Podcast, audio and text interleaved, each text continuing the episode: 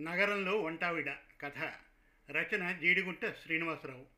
కథాపఠనం మల్లవరపు సీతారాం కుమార్. నాన్న దేశాంతరాలు వెళ్ళిపోతారు కానీ నా దగ్గరికి రమ్మంటే బద్ధకం మీకు. మాకు కూడా మీతో గడపాలనే ఉండదా? అమ్మని అడిగితే నన్ను అడిగే లాభం ఏముంది? ఆ మొండి మనిషిని అడుగు అంటుంది. మీరు మాత్రం హైదరాబాద్ పట్టుకునే ఉంటారు. అక్కడైనా నా దగ్గరైనా మీరు చేసే పని ఏముంటుంది? గంటల తరబడి యూట్యూబ్ చూడడం ఫోన్లో మాట్లాడుకోవడం. అన్నాడు తండ్రి శ్రీకాంత్తో కొడుకు వినయ్.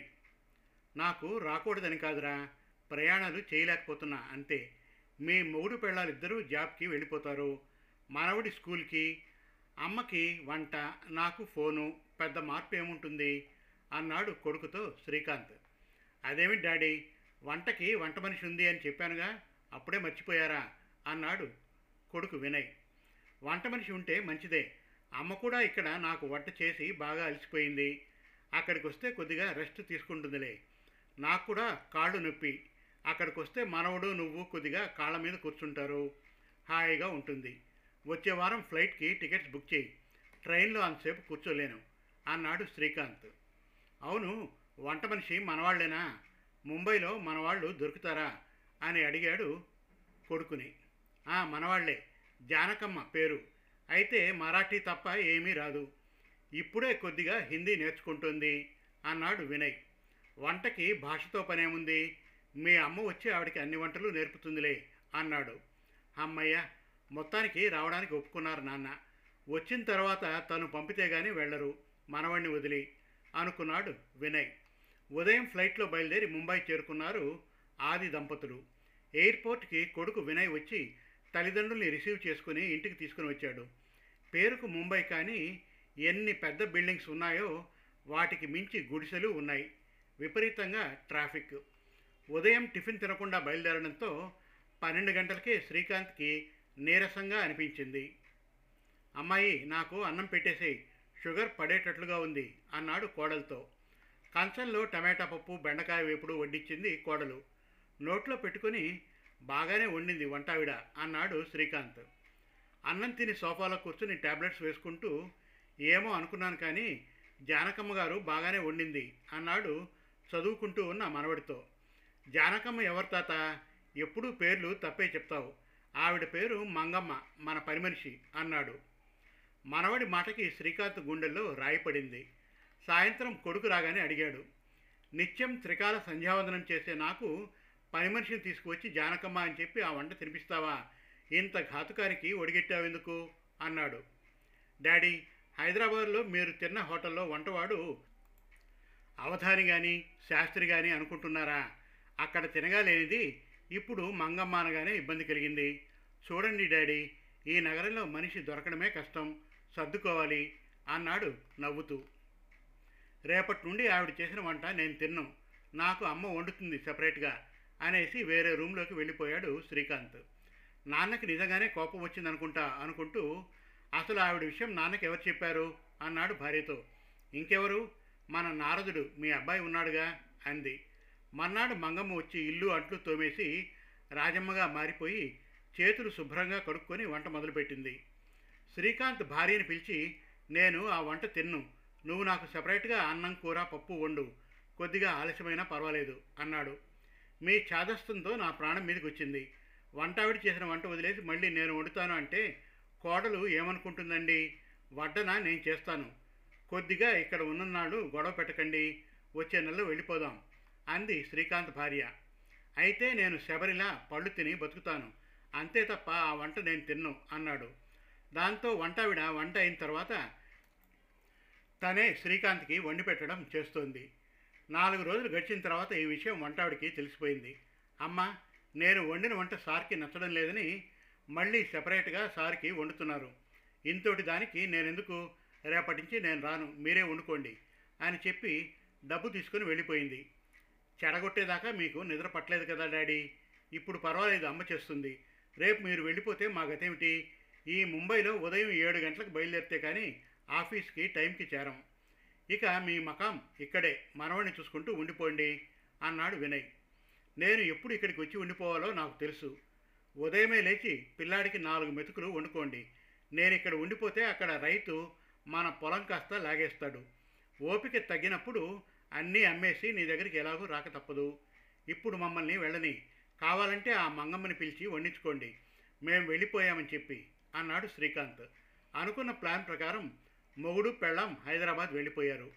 పది రోజులు కొడుకు ఫోన్ కూడా చేయలేదు. తండ్రి తన మాట వినలేదు అని. శ్రీకాంతే ఫోన్ చేస్తే మనవడు ఫోన్ తీసి నాన్న జిమ్కి వెళ్ళాడు. నీకో సంగతి చెప్పనా? కొత్త వంట మనిషి వచ్చింది.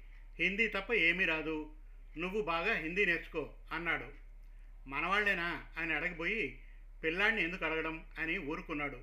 వారం రోజుల తర్వాత వినయ్ తండ్రికి ఫోన్ చేసి నాన్న మీరు అమ్మ వెంటనే బయలుదేరి ముంబై రావాలి. ఇప్పుడు కొత్తగా పెట్టుకున్న వంట మనిషి ఏది వండినా బిర్యానీ వాసన వస్తోంది. అదీగాక పప్పులు అవి తెలియకుండా తీసుకుని వెళ్ళిపోతోంది అన్నాడు.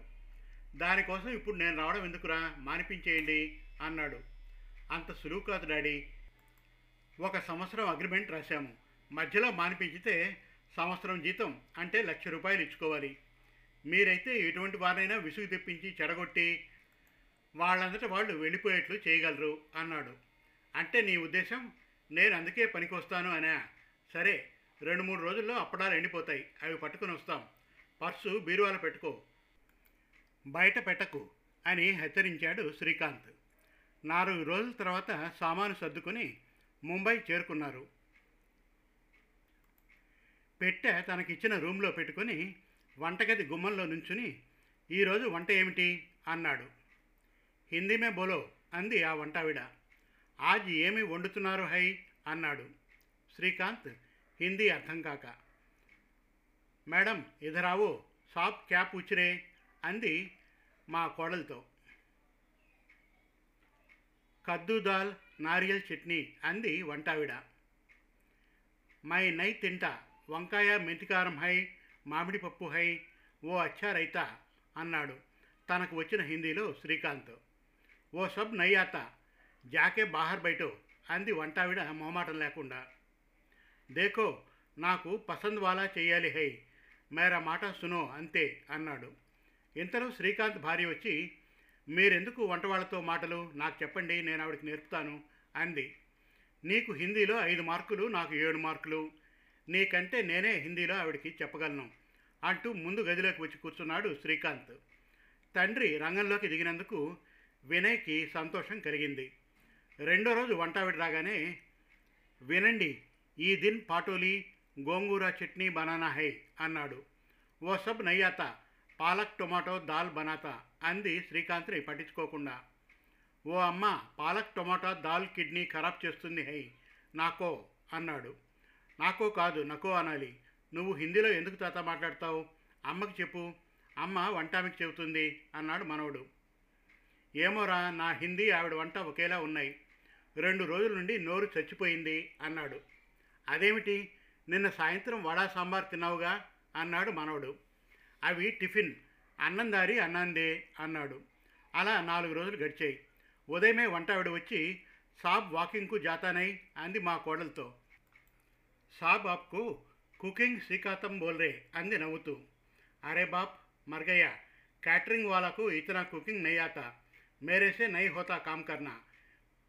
ఇను కబ్జాత అంది వంటవిడ ఇదర్ రైనకు అయ్యా నైజాత అంది కోడలు. శ్రీకాంత్ వీళ్ళ మాటలు విని ఈరోజు క్యా వండుతారు హై? అన్నాడు. దాంతో ఆవిడకి ఒళ్ళు మండినట్లు ఉంది. హామ్ నౌకరీ దియా. ఆప్కో క్యా హోనా? అమ్మాసే బనాదేవ్ అంటూ వంటగదిలో నుండి బయటకు వచ్చి మా అబ్బాయితో హామ్ ఇదర్ కామ్ నై కర్సక్తా అంది. అదేమిటి? వన్ ఇయర్ అగ్రిమెంట్ ఉందిగా? అన్నాడు వినయ్. మాఫ్ కరో సాబ్ ఆప్కా పితాజీ మేరా సిర్ కాజారే క్షమా కర్కే మేరకు చోడ్దేవ్ అని వెళ్ళిపోయింది. అమ్మయ్య డాడీ సాధించారు. మొత్తానికి వదిలిపోయింది.